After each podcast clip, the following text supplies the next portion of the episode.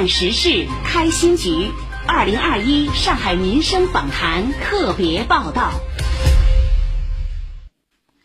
上海市城市运行管理中心即将发布国内首个城市运行数字体征系统。市政府办公厅副主任、市城市运行管理中心主任徐辉丽昨天做客本台二零二一上海民生访谈时表示，该系统通过物联设备前端感知、云计算和大数据赋能精细化管理，对城市生命体进行及时、全时智慧体检，让城市治理更加高效、更有温度。请听报道。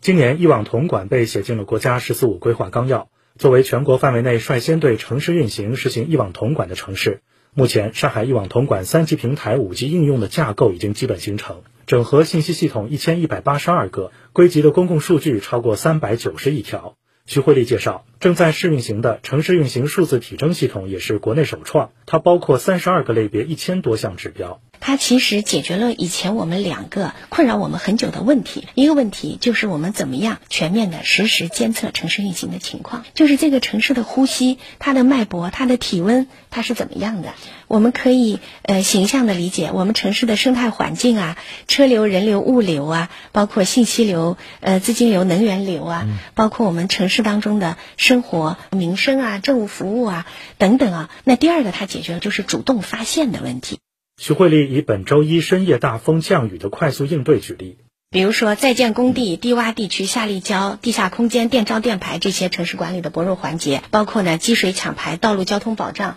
突发险情、灾情的处置等等，我们这个城市就在一网统管的大平台上高效的运转。早高峰的时候，大家没有看到地面的积水，是因为我们城市管理的各个条线在下半夜呢，大家用一种高效的协同的方式呢，进行了很好的处置。上海城市运行数字体征系统已经汇集了十七个委办的基础运行管理数据，接入了一批行业和企业的鲜活数据，以及二百一十八类一千一百多万个物联终端提供的超过三千四百万条的实时数据。接入的舆情数据日均三万多条，市民热线数据日均一点五万多条。徐慧丽说，系统通过自我预警、关联预警、模型预警三种机制，实现对城市运行的态势全面感知和趋势智能预判。改变了以往在城市管理中数据多元存放、碎片化问题突出、各部门间数据缺乏及时更新和共享、场景管理协同效率低的问题。主动发现对于我们治未病来说就特别的重要，所以我们在数字体征当中，比如说我们通过呃市民热线啊、热点舆情啊、人民建议啊，包括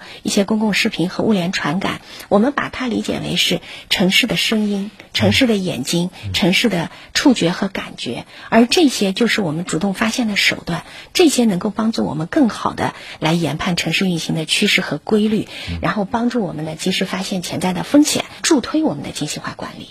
实时鲜活呈现，人民共建共享，算法替代经验。徐慧丽表示，数字体征系统的加入将使城市治理更加高效，也更有温度。一网统管，我们特别希望是这样一种状态，就是我们市民看不到特别生硬的管理措施，也看不到特别多的这种技术装备和硬件在为大家做管理，而是什么呢？在这种无感的状态之下，市民觉得我们这个城市是安全的，是有序的，是特别干净的，是一个有温度的，这就是我们要追求的目标。以上由记者李斌报道。